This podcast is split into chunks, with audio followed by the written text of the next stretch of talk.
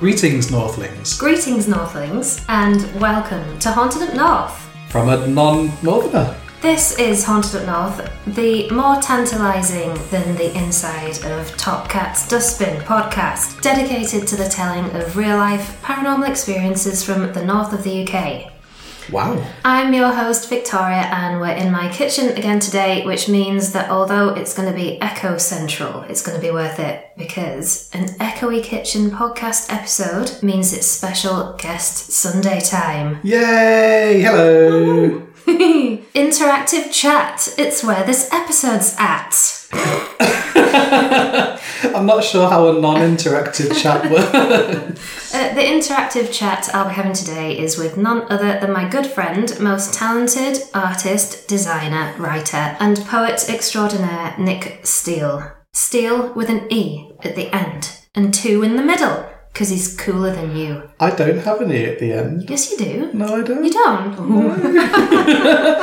I'm glad you told me that before I put all the information all over Oh. social media and on the internet. You wouldn't be the first. I mean, you might have been the first to put it all over social media, but lots of people do it with the. I'm so sorry, I don't know why I thought that. oh, everybody does. It's weird of me. I'm sorry, but you're still cool. That's really kind. That that was a absolutely storming introduction to, to me and makes me feel like I've accomplished something. So thanks for that. That was really nice. okay, good. Uh, Nick Steele is from West Yorkshire, but you're originally from Northampton, and you're here to share with us some of your scary doorstep ghost stories. And his lovely wife, my good friend also, you're not just Nick's wife, you're my actual friend and an equally talented artist and designer, Christina. And Christina is sitting close by to listen along to the interactive paranormal podcast chat. Such a sweetheart. So you're going to titter now and again, aren't you? That's Yes. an amusing anecdote or two. but I will be fairly quiet for most of it. But you may. But thank you. It's Okay. very, very kind. That's all right. And you may hear strains of her tinkling laughter filtering somewhere into said interactive chat, which will be very nice indeed. And so you will be Haunted Up North's very own, very first live studio audience. Oh, that's really special. yeah, that's really cool. Aw. Can you clap and like go boo and yay? Uh, and Why aw. would you boo? Oh, I don't know. Okay, maybe boo if there's a bad. If somebody says something really bad or yeah, maybe don't boo. You can boo if it's about someone who isn't us. That's a good. That's a good compromise. So, hello there, Nick. How's it hanging? Is it hanging as well as my low budget boom arm? We're starting with the really personal questions already. I shouldn't have said boom arm either. Boom arm. it's it's hanging pretty good at the minute. Yeah, Th- things are hanging up. Oh, I hope not. Christina, do something. That's that's taken a turn for the worst already. Christ, but we're thank you, thank you for joining us here on Haunted Up North. Perchance, would you like to introduce yourself to the listener? Um, I will do my absolute best. It's a great pleasure to be here. Thank you very much for having me on. Um, I did write something about this, didn't I? And I forgot what I wrote. You don't have to read a script out, man. Just say what's in your heart. oh, Who that's a are dangerous you? thing. Who, am I? are you? Well, I am Nick Steele. I am, as uh, Victoria rightly says, a designer and poet and all manner of things. I was born in uh, the wonderful little town of Northampton, which, though technically not being in the north, has north in its name. So that Yeah, kind I of thought that was good. passes on a technicality, maybe. Whereupon I used to write many stories as a child and lived in a rather spooky Victorian house with my family, which we moved away from when I was a teenager to a less spooky and way more boring house. And I found my way up north eventually with wonderful Christina, and I now reside up here in Halifax in Happy Valley where I sort of bumbled into becoming a designer. I don't, if you want to ask me how it happened, I haven't got a clue. It just sort of happened. Uh, many jobs were had, some were better than others, and the ones that were really bad drove me back to writing again, which is how I got back into poetry, mainly scrawling down angry little scribbles about my bad, bad bosses at the time. yeah, because just drew back that teenage angst. And I ended up Did your mum ask you to tidy your bedroom and you got mad about it? It was infuriating, yeah. The, the amount of bedroom tidying poetry that was going, being shot around that time of my life.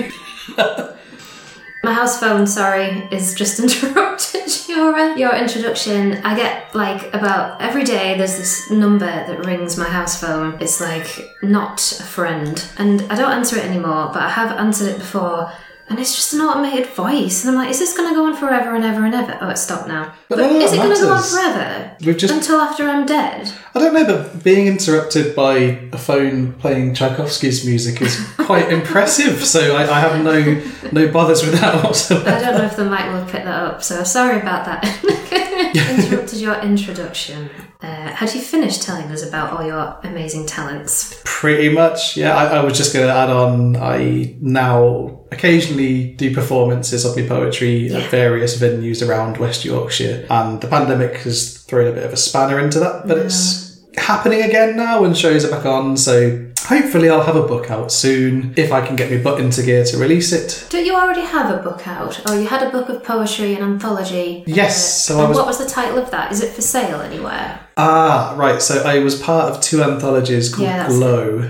Glow Called- was the anthology. Glow. Glow. Mm. And it was my writing group that's run by Gaia Holmes. She's a published poet. She's a fantastic poet and a lovely lady.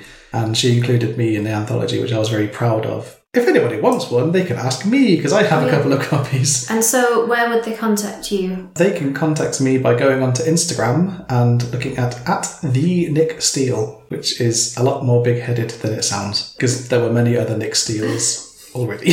And it's still without an E. it is still without any. Apart from the Yeah. two E's in the middle.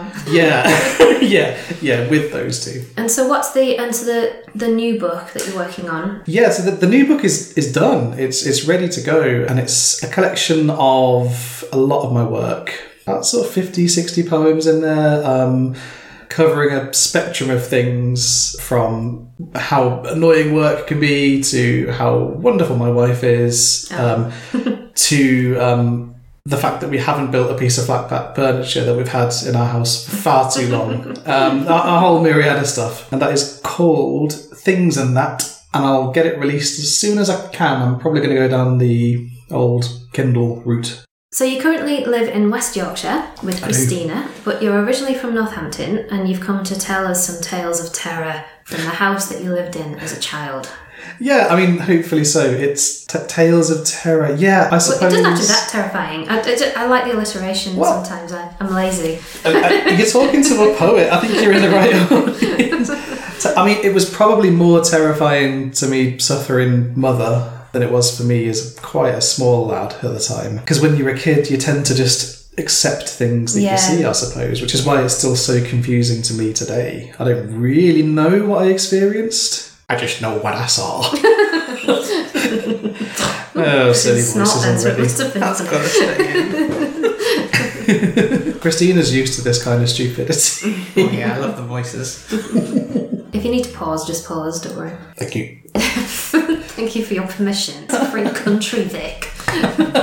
Yes. So, do you remember? So, what do you remember about that house? Are you going to tell us some experiences of your own first, or has your mum told you some experiences? So, what what comes first? Do you want to talk about your mum's experiences or yours? Well, I suppose they will intertwine. Um, so, my earliest, scariest memory from that house was. So, let me, I suppose, give the situation. It is an old Victorian terrace, in a very typical Victorian terraced street in Northampton. Red brick buildings, um, quite narrow, tall houses, quite a narrow street. And the houses were quite long from the street going to the back, uh, going to the back gardens.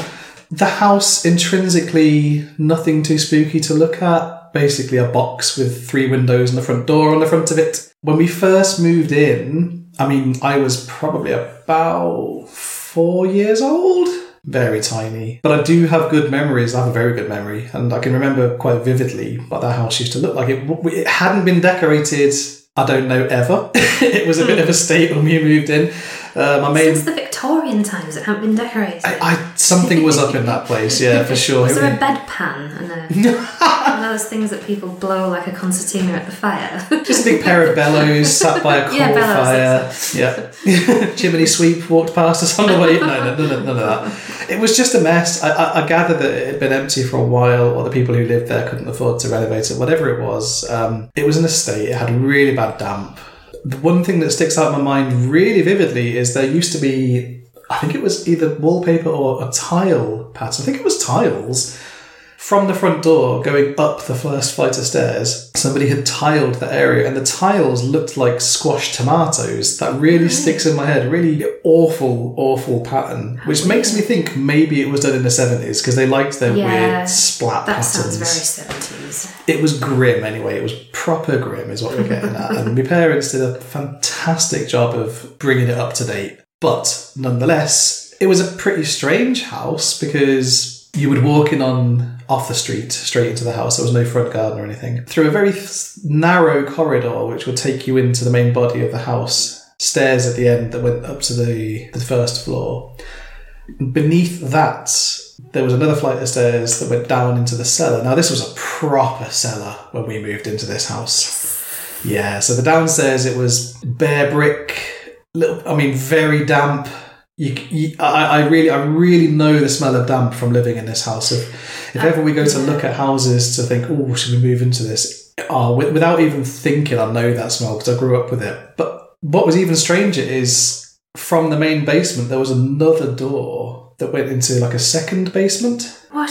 Was that Yeah. further down on the same level? Not further down, just on the same level, but it extended a little bit beneath, I think, a little bit beneath the road. And this room, when we first moved in, it was a horrible little, like, ugh, just hovel, wet cave, I suppose is the best way to put it. Um, Was there a boggart living in there? the, there could have been a boggart living in there because I was terrified of it and I didn't know what I was Sounds like a afraid of. Ridiculous.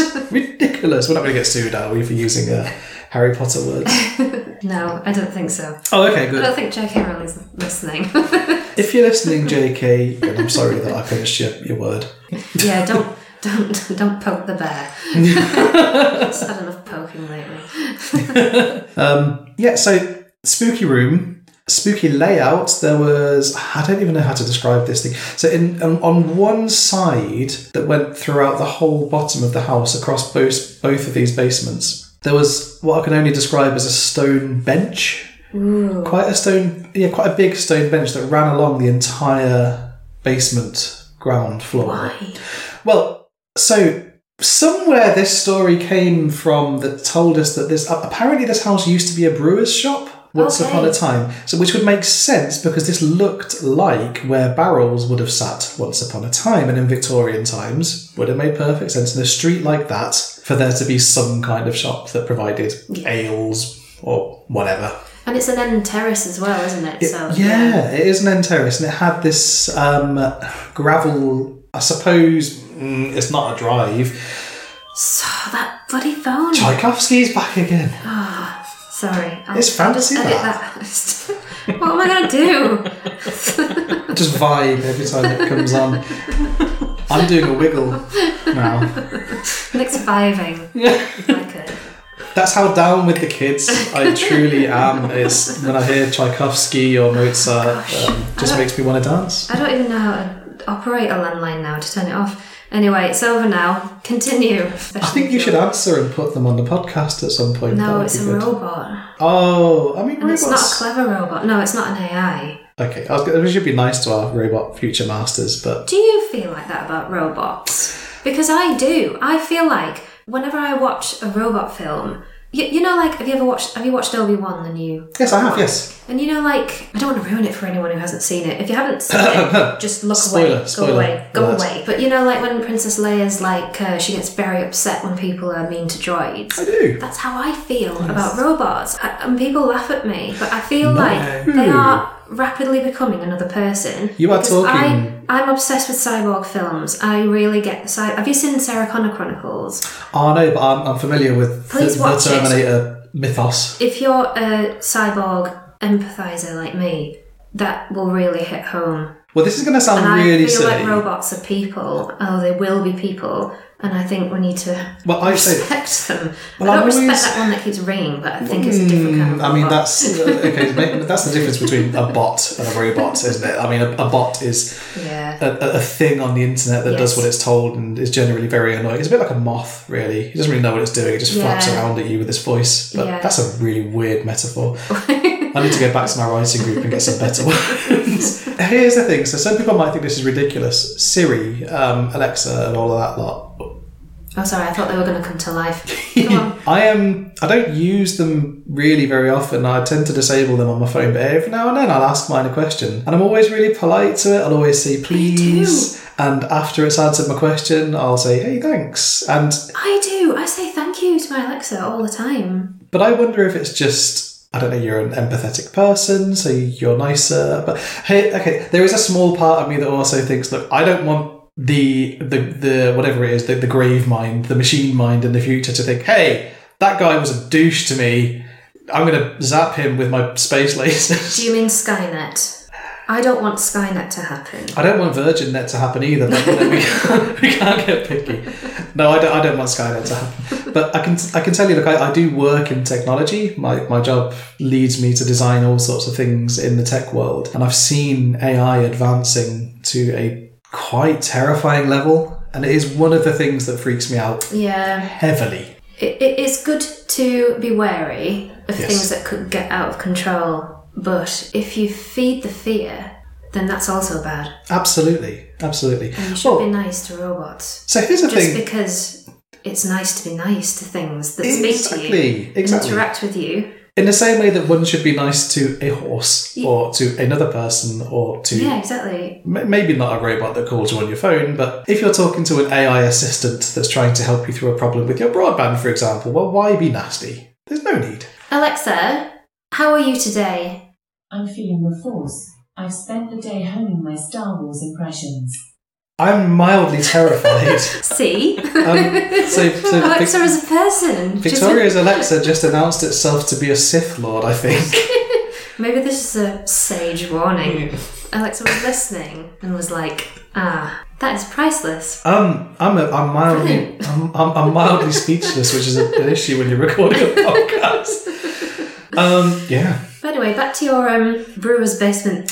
Um, yeah, so that was the belief. I'm not 100% sure how much proof or truth there is around that, and I tried my level best to investigate that, but it was very difficult, and Northampton Borough Council archives didn't seem to be interested in helping me without a heavy, heavy fee, um, which I don't have, which is very annoying. But who knows in the future, maybe I'll find out something. Anyway, as, as the story goes, people believed there was, it was a brewer's shop. And the track that went down the side of the house, which when we lived there, I think my parents got a bunch of gravel poured onto it so they could just use it as just an alleyway to just store junk in, basically. I assume people would have once accessed it via horse and cart in its early hmm. days or early motor car or whatever they would have used. Anyway, that's what we think. There was a there was a rumor, and I again I, I cannot verify. I don't know where this came from. It could have just been from my neighbours who likes to scare me.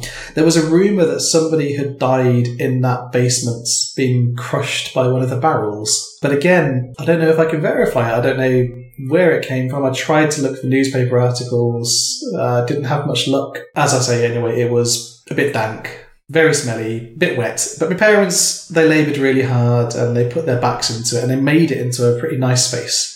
Yeah, did really well. And was there, so which was the cell, do you, did you experience anything in the cellar? Yes. Yeah. Um, in, in the cellar itself, more or less just really strange feelings. Now, I mean, you've got to remember I was four, five, six, seven, young, young kid. And I do naturally have a, a fear of the dark. I've still got it. I've never managed to shake it. Yeah, I do. I think, I think maybe it's a good fear to have when you don't know what's there. It's, is there such a thing as a good fear to have? It's probably a self preservation. That's a good way of looking at it. Yeah. If I was a caveman, I'd have been a very bad caveman because the caves are not very light by nature. They do if you like fires in them.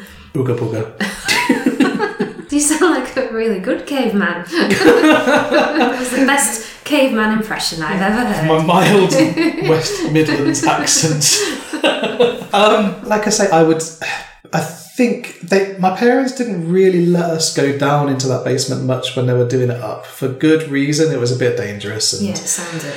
You don't really want kids. M- me and my brother, we both had quite bad asthma since we were born, and particularly not a good thing to send kids with asthma down into a damp, mouldy basement. But it reminded me of so. Haunting of Hill House, we've seen that series, haven't we? It's one of my favourite things ever. Yeah, me too. In fact, both of us, we, we me and Christina Love it. love it. Watch it, watch it annually. It's a become a bit of a thing. Mm-hmm. Have you seen there's a new one, uh, Oh. Midnight by Mike Flanagan? I- it's Midnight Midnight Club. Midnight Club. I That cannot looks wait. good, doesn't it? I cannot wait. Wait. Yeah. So yeah, so there's a sequence in one of the later episodes where they are drying out one of the basement rooms of Hill House, and there's lots of big fans in there and heaters and um, material around, I suppose, to capture some of the moisture. Now that when I saw that, it instantly transported me back to that basement because my parents had to go through that whole rigmarole of undampening the ground floor of that house Oh god. and it was filled with all sorts of strange equipment and things. And I, and I think just it, it, it freaked me out even seeing that sequence because it took me right back to that place. Now, all I can remember about that basement being scary is it was very dark. One side of the so okay, the, the main basement as you came down the stairs, it was strange because the house was built on a hill. So the main basement actually had windows because it went out into the garden. Right, yeah. How to best describe it? You walk in the front door, then you have to go down the stairs to get to the garden. Just just because the way the land was, which is unusual because it's probably one of the only hills in Northampton. For anyone who's ever been there. The haunting of, of Nick's of, house. of the only Nick's hill hilly house. that happens to be on, on a minor hill. it's got less of a ring to it. Um, anyway, yeah, so the, the main part of the, the basement had a, a little bit of light coming into it, but the other part that you had to go through the spooky door to get to had no windows whatsoever. So the only source of light in there was the electronic light that was in there, which was a, I, th- I think if memory serves me correct, it was one of those old tube strip lights, the buzzy kind. oh yes. Yeah. Perfect horror trope. Absolutely. I mean, probably because it was nice and cheap, but my go god. ding ding ding ding as well? It did, it did, and it would. It, I think it lasted a little while, and it invariably would start to bing, bing, bing, and fail, and every now and then it would go off. Now, if you were in that room, and I did go in that room quite a lot because I think my parents basically bunged a load of our toys in there. It was their way of uh, getting the kids out of the way for a while. if it went dark, yes, it was terrifying because it was dark, but I could always swear that I could feel something in that room. I don't know what. A presence, almost like something, you, you, that feeling that people talk about when someone's watching you. That creepiness of, uh, uh, that makes your skin crawl, you know, and then and, and then uh, a couple of times I could have sworn I felt somebody or something putting its hands on my shoulders. oh no. Yeah. Which was, I, I, I would say that was probably the beginning of what was weird in that house. And did it feel like a also hands on your shoulders? Did it feel like it was an adult I think so. adult ghost? I think so, yeah. The one in the, the, the weirdness in the basement, it did feel like that. Yeah, there was something unusual. But it, I don't know, it didn't particularly feel threatening. Just Yeah. strange. Just really strange. But I was a very young kid and I I didn't immediately want to run away. I was just a bit weirded out and like, Yeah, you don't because I've um I, I when I was a kid in our very first house. It was I've, spoken about this on a previous episode, so I won't repeat myself. It's the episode "Childhood Ghosts." If you want to listen to that, uh, listener, there was a there was a time when I saw when I was very young a, a book slide across the table all on its own, and I at the time I didn't think this is a ghost because I was too young. It was just hmm. like that's an odd thing. It felt more like a it was something. I didn't think it was a ghost. I felt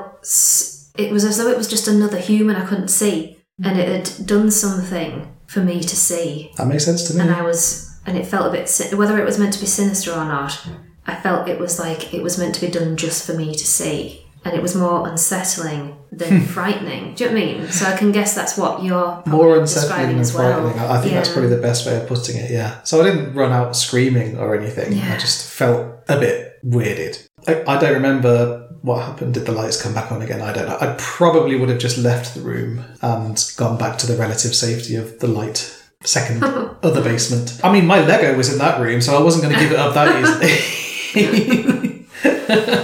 Did you experience anything else in that cellar? No, the cellar itself Did your mum? Ah, yes, we missed out on a big one. yes, yes, we did. Um, no, I think this was in the cellar. So, at some point in time, I developed an imaginary friend. What I believed was an imaginary friend, what my parents tell me was an imaginary friend. And this imaginary friend was a young boy called Claudie. Claudie. Claudie, yes. Claudie. Well, you see, now that's what I that's what I remember. Maybe that's an implanted memory, but Claudie is what my parents assured me I used to call this imaginary friend. Maybe he was called Claude, and I just Yeah. did what kids do. Claudie Yeah. had an e on the end. Claudie. But not on your surname. No, no e, no, no, no. Um, and I have got a very distant image in the back of my head as to what I think Claudie looked like. Again, I don't know if it's particularly accurate, if it's an implanted memory, as they call it, if it's from years of watching spooky things and reading spooky books. I don't know, but it definitely fit the the what a young lad in Victorian times would be wearing. You know, you you kind of look at the the young chaps that had to work in various disgusting jobs like going up chimneys and things like that. That kind of attire with a little flat cap and yeah. But my parents, I think the last time I spoke to my mum about this, she said, Oh, but you, you told us that he had green skin and purple hair or something. I don't know. I'm just thinking about green skin and purple hair. Why would you? So I was saying. So let's think. Let's assume that you did say that, but like possibly it depends how he's appearing to you, doesn't it? You don't know if someone, Well, if a ghost can manifest things to entertain you. Some people see ghosts as a hologram sometimes, and you know holograms when they're buzzing in and out. That's true. you never know what kind of colours and things come into your vision if you're looking at it. My my um my boss once told me a story about one of her friends. She was staying at someone else's house and she was in the bedroom and she woke up and there was an old man in the room and he was looking round the room as though he, he wasn't paying attention to her. And she was in bed and he was looking around the room like he'd lost something. And she said he appeared like a flickering hologram. Oh, wow. So that's what I was thinking of when I went a bit quiet there. About, um, No, but I think you're right. I mean, who who the heck are we to think we know what would? I mean, nobody really understands it. Whether it was purely a figment of my imagination or a genuine apparition, who knows? But and, and as you say, you know, uh, how would something like that manifest itself? And as a kid, I, I could only express myself in what I knew, when I was Yeah, a young exactly, yeah. child, so. You know, when you'd be looking at kids' books and stuff, you're like, "Oh, Mr. Bump is blue," and they, I don't know. You You could know. have drawn a picture of him, but you only had green and purple crayons, and so it could have been. You are absolutely Anything, right. Yeah, it could have anything. been. Purple was your favourite colour. Purple was my favourite colour. See? Yeah, cracked that. that's a yeah. Well done. You know me so well. so yeah, Claudie became a thing for a few years, and we did get into mischief together. We definitely did. I mean, there was a few standard things that a lot of parents experience when kids have an imaginary friend. Things like, you know, can you set the table place for Claudie? Oh, and, oh, oh, I'm going to play with Claudie and they're going to get weirded out. Or, oh, what are you looking at? I'm just looking at Claudie who's dancing. It's really funny. you know, creepy little child laugh. Or Claudie did it. now that's that's where we're getting to. So there was a there was one particular event that I think scared the bejeebles off of me poor mother, where she had come into the room and I was looking at something, and there was a photo album. Yeah, it was a photo album that I was looking at, and my mum had said to me, "How did you get that?" Now, when she said, "How did you get that?" To give this some context, the photo album had been sat on top of a very high bookshelf. And I mean, we're talking very high. For, for a kid who's five, six years old, this bookshelf was Mm, near the ceiling of the room, and it was a Victorian house which have notoriously high ceilings, you know, like Yeah. sort of seven, eight feet tall. so when my mum came in the room and said, How did you get that? And I just looked looked at her square in the eyes. Oh, Claudie got it for me. Oh my god. Now, I don't remember this I wouldn't like that. But my, no, she she didn't, and it still makes her shiver. When I asked her about this before we recorded this, she, bless her, she was saying, "Oh, Nick, don't make me think about that." um, and it obviously So really, obviously still scares her. It Ah, wasn't like yeah. I think it really gave her the willies. Yeah, I think it really shook her up. a Claudie got it for me. Ooh. Yeah, and, and I, I, I don't think it was a, an isolated thing. I think there were a couple of things that Claudie did, Claudie in quotation marks, did, that there's no way I could have done without some sort of assistance, which is very. I have no explanation for it. I don't think it's a case of oh, my dad did it when she wasn't looking because they had very opposite work schedules, so they were they weren't always in the house at the same time. My brother is roughly the same age as me, so and there's no way I would have been able to just. I, I definitely wouldn't have climbed it. I wasn't that much of an adventurous child. Did your brother see Claudie? I don't think so. I don't think so, but he he would play along with it sometimes and say, "I'll come on, you know, you, you bring Claudia along if we were going to play outside in the garden or something." It's strange because I think a lot of people have assumptions about kids with imaginary friends, like they're lonely or they need to make a friend. I wasn't. I wasn't an antisocial child. Hmm. I had my brother and we played with each other quite well. We weren't confrontational particularly, and I had a lot of friends at school. I just think I had a very strong imagination. Or he was a blooming ghost. I choose to believe he was a ghost. Sorry, hopefully that doesn't freak you out. That phone, He's back. I wish was a ghost. What if it is? What if it's you like just to answer it and go, Hello? Who is this? I don't know. Well, I mean, what if you answer and it, maybe it's just a ghost who's desperately trying to get hold of someone. Hmm. the only way he knows how to do it is to pretend to be a telephone marketing robot. it's gone again now. I'm gonna. I don't know how I'm gonna edit this with that thing. Just, just leave it in. Yeah. I think it's great. It's, it's solid content, as we say in the marketing game. So is that is that what? So that's uh, your mum didn't experience anything in the cellar. I So are we? don't think so. When I talked to my mum about this, she was fairly explicit in saying she didn't think it was a particularly scary house. But then the thing you should know about my mum is she's very averse to scary things. She went, I think she went to watch Nightmare on Elm Street as a young lass and hasn't watched a horror film since. Oh, She she used to ask me if I was playing Silent Hill, which was a spooky, spooky game on the PlayStation. She would ask me to make sure I took the disc out at night time. Oh really? I think to stop the ghouls coming out of the game. Yeah. well, it, maybe it's a it's a triggering thing. I think so. watched, Because I watched horror films very at a very very early age, and I find comfort in horror films now. Which is, I explain this on various different things, but yeah, obviously it didn't have that effect. But when I was a kid, I knew I sort of had this. My parents would not stop me from watching anything. Basically, if it was a horror classic, Oh wow. you watch it. um, but like, I used to stop myself naturally from watching things that were, I just thought, I'm not ready for that yet. Like Hellraiser, at, at the time when I was started watching horror films at the age of whatever. I'm not sure I'm ready for that film now. Yeah, I just knew. Not, don't go there yet. And uh, Nightmare Like on it Elm feels for, Street. like it feels forbidden, doesn't it? Yeah, and Nightmare on Elm Street was one that I knew Mm. I wasn't ready for yet, and I watched that when I was older, and so I had a sort of inbuilt thing. But obviously, your mum was subjected to something a bit too early. She- too.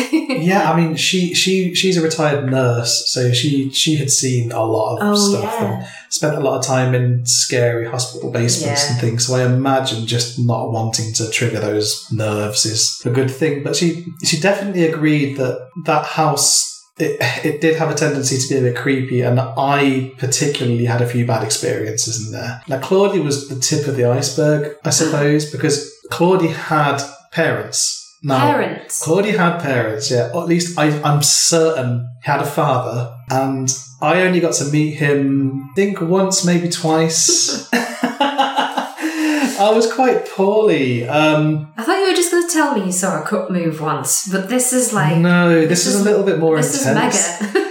So I, I, um, I, I wasn't like a particularly sickly child. I did have a few pretty scary illnesses, and I've survived. I'm here today. Yay! Yay! Unless I'm a ghost and this is all imagination. But no, I did. I, did, I managed to get through it all. Thanks for the little whoop from my wife. That was very nice. Sorry. You're alive, yay! That's a good thing to hear. Um, and I did used to. I was really freaked out by this house because it, it was an old house and things would creak and things would move and there were things that would just. Just, just, just scare me.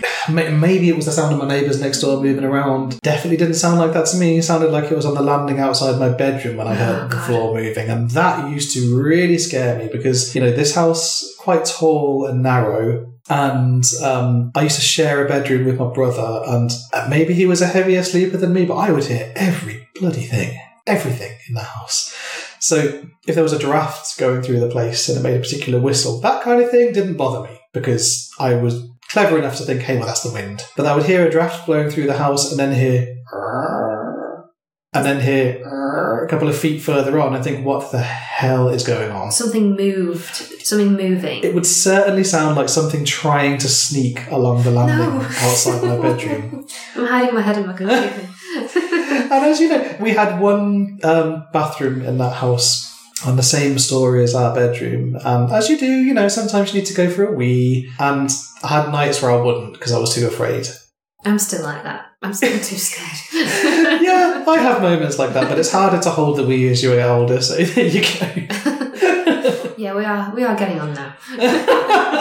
Not too far, but oh dear. But yeah, certainly as a kid, I would, I would, I would be too, too scared to to leave the room and either wait till morning. Or I, I, I think I probably did wake my brother up more than a couple of times, which probably made him hate me at the time for it. But he was lovely, and he would always try his best to show me there was nothing to be afraid of which is very kind. Yeah. Um, but I wouldn't see them when I was with him. The, the, the things wouldn't happen. I had a couple of instances where I would get up when it was dark at night time from my bed, leave the door, and go out onto the landing. I think my parents were very nice. They would leave a little light in our bedroom because they knew that I didn't get on well with the dark. A very common thing with kids. But the landing itself, no, that was dark.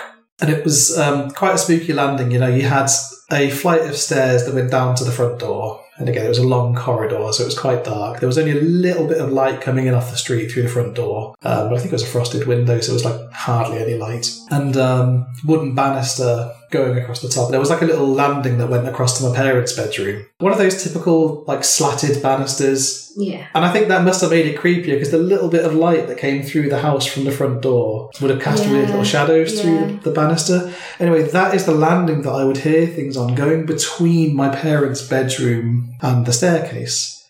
I have no idea what used to cause it, but may I don't know, it was an old house, it was warming up, it was cooling down.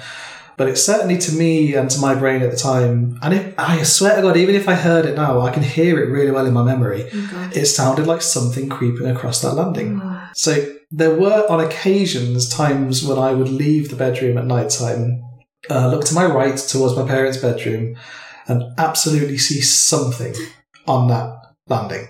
Just a shadow, just a shadow shape. And like an, a tall, like, is it was it Claudie's dad as well? Bigger than bigger than me for sure. Say probably grown up size. Yeah, definitely not Claudie. Claudie didn't manifest himself. But Claudie's dad was it Claudie's dad? It could have been. When It could have. It could have been, yeah. Claudie's dad, we're not quite there yet, but it could have been. It could have been before that event. It could have been a warning. It could have been something. I don't know what it was. It could have just been a shadow in the dark. Yeah. it, it scared the pants off of me. So I would either go and run to the bathroom, turn the lights on, and stay in the bathroom till morning, did happen, or I would do my business and run back across the landing with my eyes closed, which is a miracle I didn't fall down the stairs. When I think about it, um, and get back into bed and hide under the covers. So Claudie's dad, when I when I actually saw what I believed to be Claudie's dad, I'd been quite sick. I'd been quite ill and I had a bit of a fever. It was not an uncommon thing for me as a child. I was quite unlucky with tonsillitis and things like that. But one particular time, I can remember being really poorly for quite a while, and I was I was asleep in my mum and dad's bed, which was a hell of a privilege when you're a kid going in your mum and dad's bed. Yeah, when you that's reserved for when you're sick, isn't it? For Quite some reason, exciting. the big bed is best. That's getting better in. Doesn't matter that you might be infecting them with your. well, they they weren't in there. They were. I think they were downstairs or something. It was just me on this big bed, loving life and having a nice sleep until until I woke up because I'd been having a bit of a fever dream. Now this might be key to what I saw, and I'm quite a skeptic of these things, despite what I've said. It's no, it's healthy to it's healthy to look at the big picture. Yeah. So it's you know it doesn't mean that you're discrediting experiences, mm-hmm. but it's it's a healthy way to look at stuff. So Yeah, absolutely. Yeah, like, let- let's look at both sides of the spooky door. I don't anyway, I, I, I, I've been having a weird dream where it felt like there was something being thrown at me repeatedly, like something like a shoe or something hard being thrown at me. And when I woke up, at the end of the bed was this big, scary looking man, quite long hair and a big beard. I, I believe telling me that I shouldn't be there, telling me to get out, Oh no. continuing to throw things at me. What was he? Could you? Was it physical objects that you could see being thrown at you, or did it just feel? It just felt like it. It just felt like it. But I, I, I Ah, in my head, I imagined it to be shoes and then stones. Yes, it was quite aggressive. Whatever that, whatever was going on, it was quite aggressive. It really shook me up. It really shook me up, and I think all of those encounters on the landing made me think, well, is is this what it was about? Is this is this the landing creeper? is this it? Yeah, is this is this the guy? Now, I I don't explicitly remember Claudie telling me that he had a dad and he was his dad was nasty, but Is it? Was he wearing? What was he wearing? Because he could have been from a different decade, couldn't couldn't he? Or so here's the here's the thing. It felt older. It felt much older than the house was even. Oh, really? Maybe, maybe Georgian or older. no way. attire. I, it wouldn't be out of the reason because that was quite an old part of town. There was a really old church that you could see from the bedroom window of my parents. Uh, my parents' bed. That's a weird way to say it. It's a very Yoda way of saying it. the bedroom window of my parents. There was a, a church you could see from my parents' bedroom window that was really old. It must have been like 1600s or so. So there would have been a settlement around that area for sure. I don't know. I don't know. I don't know if that's. I just remember very vividly what I saw. That did make me cry. That did make me want to mm. leave. And did he disappear or just? When I left the room, Oh, you left the room with him still there. I think, yeah, I think my mum came in and grabbed me. I think that's. Does she know? Did, did she see anything? No, Or did she just know that you're she- upset by she- something? I think she just. I, I must have told her. I must have said there was a big scary man throwing stuff at me. And, you know, she was. She was. She would have been really lovely and just said, "It's just a dream, darling. It's just a dream," and just taking me out of the situation. I'm pretty sure that's what it would have happened. And it probably would have taken me downstairs and had a cup of tea and watched Indiana Jones or whatever it was that was comforting to me at the time. Hey, I want to do that now. That sounds good. I was just going to ask if your dad ever experienced anything like that with you at all. Um, Was it always your mum? No, no, my dad would have done. He would have. He'd have been there as much. He was a lot more black and white than my mum would have been. I think my mum was more concerned of get you out of that situation, whatever it is, whether it's in your head, whatever, and give you mummy comfort, as it were. My dad was very, um, come on, it's just a dream. Let's get you back to sleep, or you're fine, son, whatever. Um, just as caring, but in a, in a very different way. I think he was very good at snapping me into reality, which is probably something that I needed. He still he remains that way today. He's very good. If you want to hear an honest opinion, my dad was and is very good at doing, as you know, Christina. yes. he's, a, he's a lovely chap.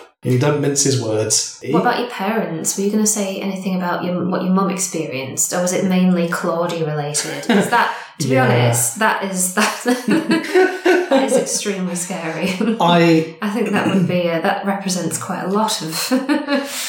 yeah, I, I I think don't know what I'm on about. I don't know how to finish that sentence. You know, you know what I mean? I know what you mean. I do. I, I think my mum's experience was via the medium of Claudie, for want of a less spooky phrase. But I think it would have been her being concerned about what was happening. And the weird thing is, I don't really remember them discouraging me from having an imaginary friend.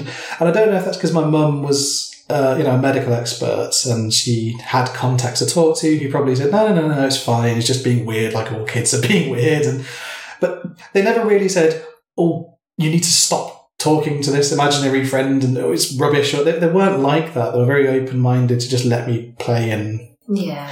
And I, maybe it's because Claudie intrinsically wasn't really a threatening thing, whether it was an imaginary friend or a ghost. I don't think they detected anything to be concerned about. Yeah.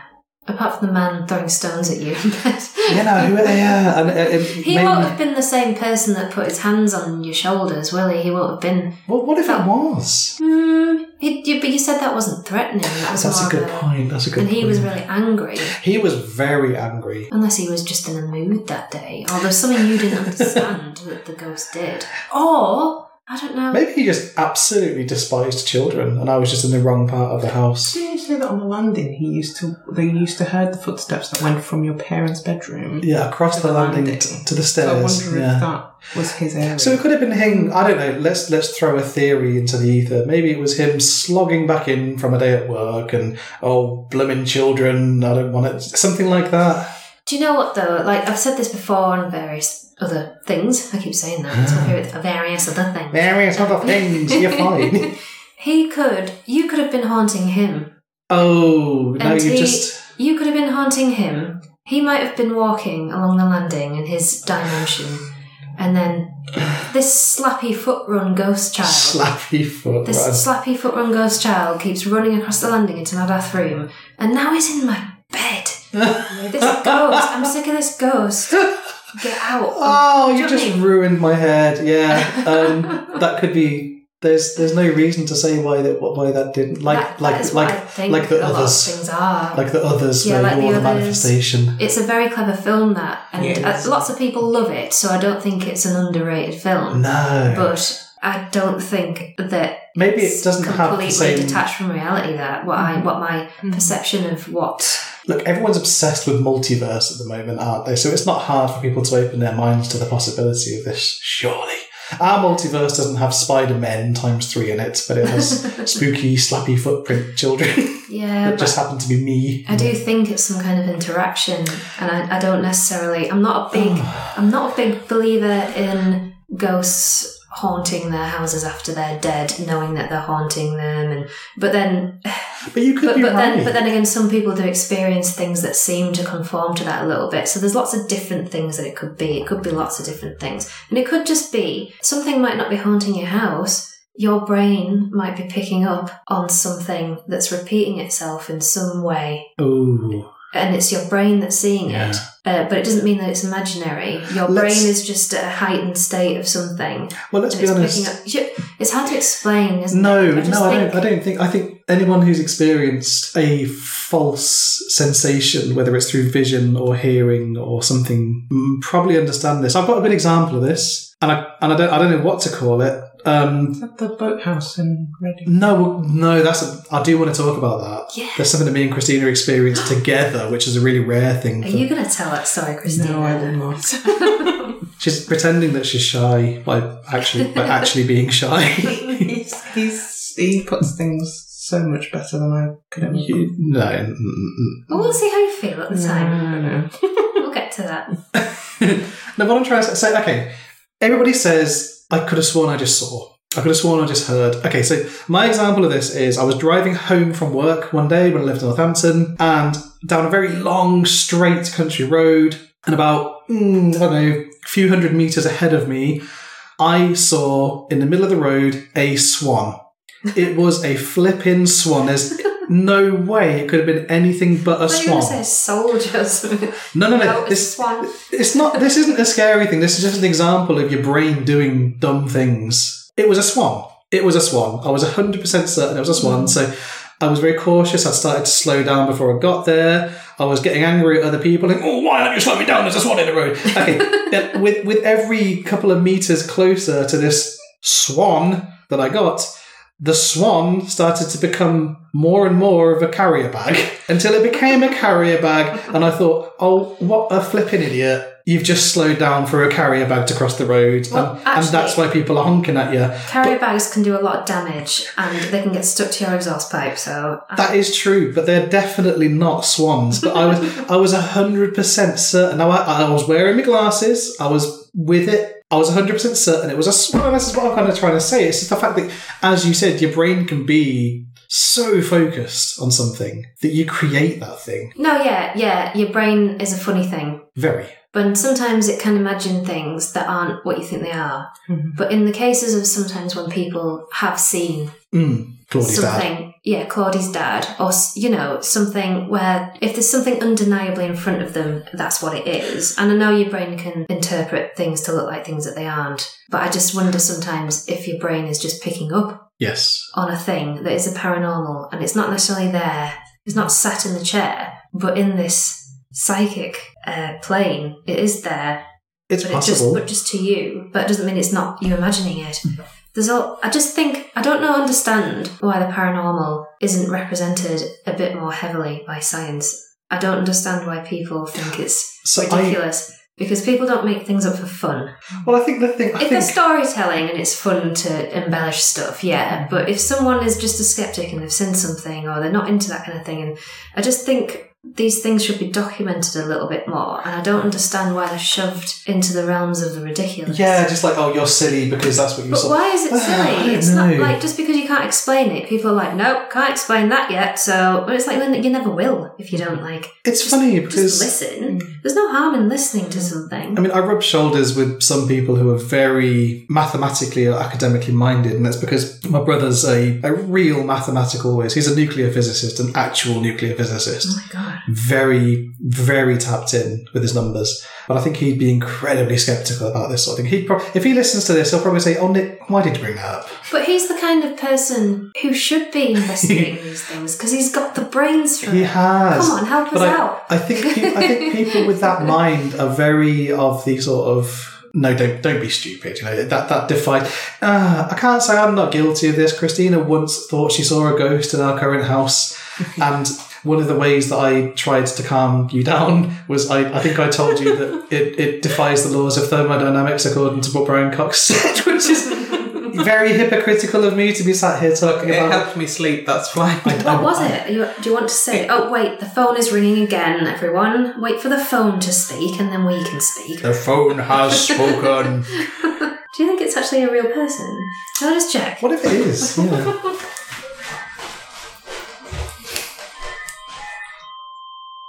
That Buddleia is massive. Butterfly tree. Because it's um, L. Robertson Robertson. It was a robot. Oh. So tell us about your ghost, please. Oh, it's not. It's not really that exciting. I basically was climbing up the stairs to go to bed, and at the time, the on the landing, the the window on the landing had these uh, lace net curtains that were sort of covering it, and I think the reflection of the landing light of the light below and I was climbing up, I actually saw what I thought I saw was a woman wearing this veil. And it freaked me out. It turned out to be me. It was my reflection in the mirror Oh. against. I know it sounds really silly. No, but No, look, I, no, I, that's I, that's a good that's a good uh, but it for some I don't know I don't know what state of mind I was at the time, but I, I it really did freak me out. When- so I had to call Nick because I was the only one in the house. Oh so I had gosh, to call yeah, Yeah, I no, I think Nick I'd just to before I moved in, wasn't it? yeah. But that was I, I freaked myself out with exactly the same window, so I know I know what you're talking about. yes. I looked less pretty in a veil than you did. Maybe that was a premonition of your own wedding. Actually, Who- could have been, like- Who knows? Yeah. Although you didn't have a veil. I didn't have Oh. a veil. No. It freaked me Sorry. so much that I just couldn't have a veil. Yeah, I think I was just doing my level best to try and make you feel like, oh well, that was just just just nothing. So what's this boathouse incident? So This was when I was in Reading. yeah, we lived in in um, the, the the fair city of Reading. Is it a city? We Does lived. it have a cathedral? I don't know. If it has a cathedral, it's allowed to be a city. Apparently, if it doesn't, it's uh, historically not allowed. Hmm. What, to show you the lack of attention that I paid when I lived in Reading. Alexa, is Reading a city? Yes. Oh, that's concise. That's to the point. That's- Cool. No. South England. Alexa, stop. Alexa, thank you. You're welcome. See, that's just nice. Yeah, see, that is nice. Anyway, carry on. Um, so we lived in the city of Reading, and we used to go for walks in the university ground. We weren't trespassing. Christina was a student; it was fine. Yeah. Okay, well, I wasn't judging you. Oh, okay. Um, we were going for a walk. It was it was really pretty, wasn't it? It was really it was like a Oh, really yeah. lovely park, Yeah. really beautiful grounds, and there was a great big duck pond in this park. I mean, it's huge, absolutely huge, and a um, little river and then a pond. Yeah, we would quite frequently go for walks through the grounds, but there was we we we didn't go that particular way, not for any reason, just because we hadn't had need to go through that. We were normally walking We Uh, met the guy that was training that the, robin. the robin. Yeah, we, Yeah. And, and he had trained a robin to land on his hand. It was quite remarkable. Oh, but yeah, so this big duck pond, and one day we decided to, rather than turning right and follow our normal path, we turned left and thought, well, let's walk around the pond this way. Now, in that corner of the park, there was kind of an old I want to call it like a mock Tudor mm. building on the corner of the pond. And we, we call it the boathouse. I don't think it had a boathouse. I think it was just a, a probably a park keeper's house or something once upon a time. Anyway, as we approached that corner of the pond, that corner of the park, nothing particularly weird to look at. It was quite a pleasant wooded area, and the pond was in fairly good nick and all the rest of it. We both had the same feeling at the same time. We were chatting the whole way while we were walking, and I think Yeah. we just We just stopped. all of a sudden we just sort of stopped our conversation and just like we looked at each each other. other and just said, "Shall we go the other way?" I think it was more. It was more direct. It was a. I don't think we should go this way. But we both said it at roughly the same time. It was just that Instinct. instant feeling. Yeah, Yeah. like something hit you like a cold spear in the chest. That was just. I don't think we should go this way. There was just something that I was like, I Something don't was really up, want to it? go that way. Can I? Can we not? Was. And it was best- weird that he had it at the same time as me. We hadn't freaked each other out. No, It wasn't like one of us grabbed the other one. There was no sharp intake of breath. We were talking, and then we just both stopped and looked at each other and said, "That I don't think we should go this way." And it was what's the best way to put it? Just an uncanny un- Mm. uneasiness. Mm. Now, who's to know? But there was nobody else there. There was nobody No, else in that corner of the pond. Or was there? Was there someone laying in wait in the bushes? Who knows? That's what I mean. It could have been a living person you were picking up on. I'm it could have been someone who had ill intent towards mm. you. I'm Like a a, s- a mugger or something. I'm not necessarily Yeah. saying it would be the worst thing. A flasher. Mm. Who knows? Or a flasher. But I, I'm a, I'm a, I'm a, a, a strong Oh, believer wow. in following your instincts. Yeah. In, in most situations following your instincts. And I think it's saved me a couple of times that I think of. That was one of them. Who who knows? As you say, there could have been somebody laying in wait. We could have been another statistic in the newspapers for all you Yeah. know. But Yeah. but we followed that instinct and avoided it. And we're alive today, so, so something went right. Keep following your instincts. No, always do. I, I only have one other really strong example where I did that. This is this is back in Northampton again. I was probably about seventeen. Again, going for a walk, and I used to, there's a, a fairly big woodland near where I lived at the time. It's called Harlestone Firs. It's quite a well-known woodland in the area. Lots of people go there for walks. There's lots of open fields around it, and I was walking along one of the public footpaths in the general direction of the woods, and I just had that moment where you say to yourself, uh, I don't think I should go. I don't think I should go this way. I think I should turn around. And it's weird, isn't it? Have you ever had that where you just something almost otherworldly just pings in your brain just to say, mm, don't do this. I feel that way every time someone invites me to a meeting.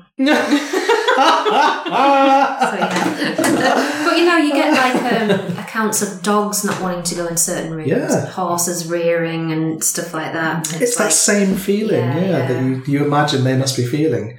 Um, I didn't. I didn't continue on that path, and I turned around.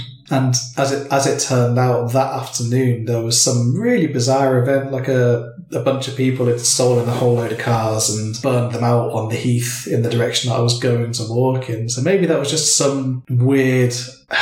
I don't want to say premonition because I don't like the idea of a premonition, but the universe saying, uh, uh, "Stay out of this." Well, yeah, and there's probably a science behind that. You know, You there is probably a science behind because instinct. When you think about what do you describe instinct as, it doesn't sound particularly rooted in reality, does it? No, but Your it's the force that keeps you alive. Is a force. yeah. And so it's like, what other forces are there that could be explained in a similar way to instinct? Yeah, no, I, I, it's, it's bizarrely feasible when you put it like that. Yeah. I think we spend our lives trying to convince ourselves that something can't happen, but why not?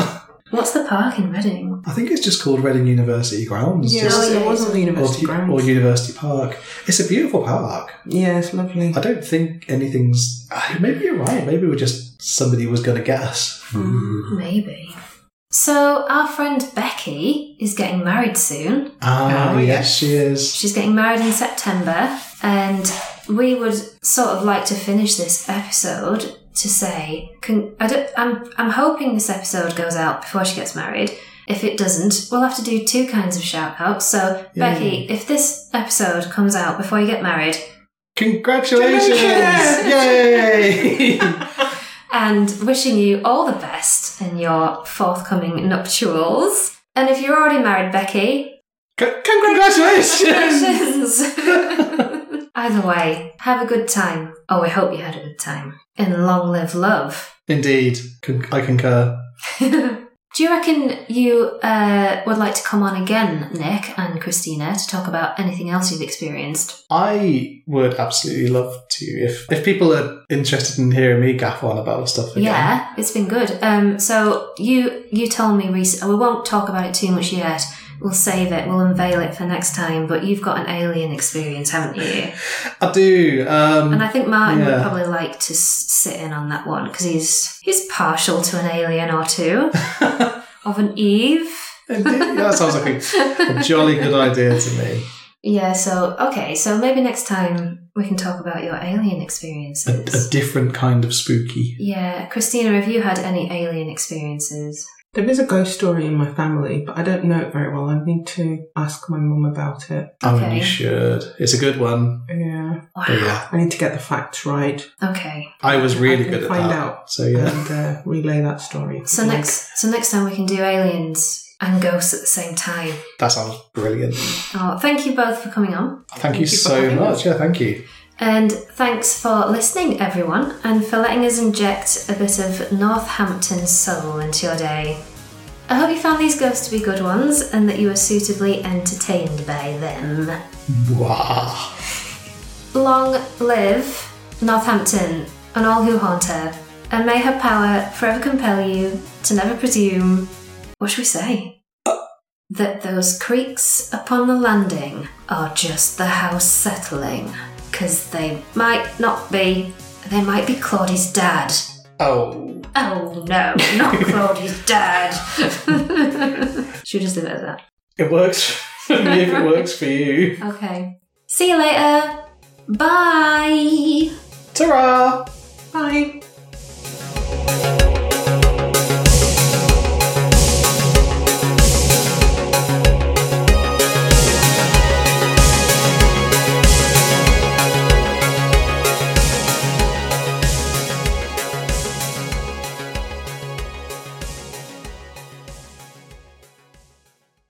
That Buddleia is massive.